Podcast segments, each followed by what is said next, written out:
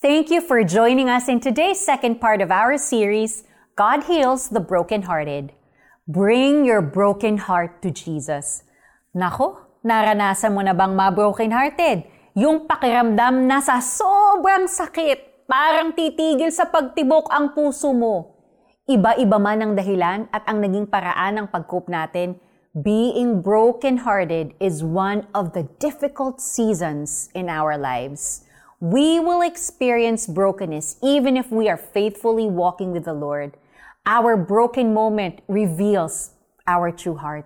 If we will be honest sa totoong nararamdaman natin, masasabi mong ang sakit talaga sa pakiramdam na minsan sa kabila ng pagsunod at pagsisikap mo to be faithful, pinahihintulutan pa rin ni Lord ang maging broken-hearted ka. Nahihiya man tayong aminin, pero nagtatampo pa rin tayo. Others might say na hindi naman natin dapat sisihin si Lord at hindi tayo dapat magtampo sa Kanya. Yet, the truth is, He is a loving God who understands our vulnerabilities and our brokenness. Kapag inamin natin that our heart is broken at may nararamdaman tayong pain, that's when we will discover more of God's love. Nabagabag din ang puso ni Jesus nang ipahiwatig niya sa mga disciple ang kanyang pagkamatay. Pero malinaw sa kanya na dapat siyang mamatay sa krus upang pagbayaran ang ating mga kasalanan. Kaya nang namatay ang katawang lupa niya, sumibol ang pag-asa at natupad ang kalooban ng Diyos Ama na tayo ay maligtas.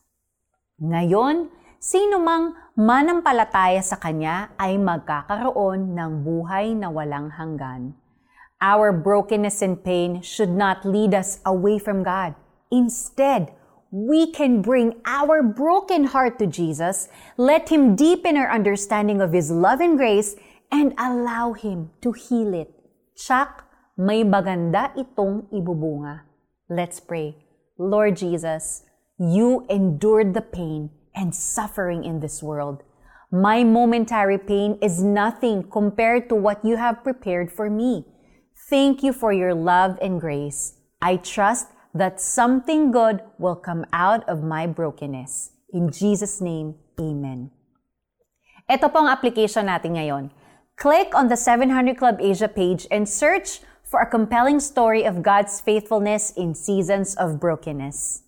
Pakatandaan ninyo, hanggat hindi nahuhulog sa lupa ang butil ng trigo at mamatay, mananatili itong nag-iisa. Ngunit kung ito'y mamatay, mamumunga ito ng sagana. John chapter 12 verse 24.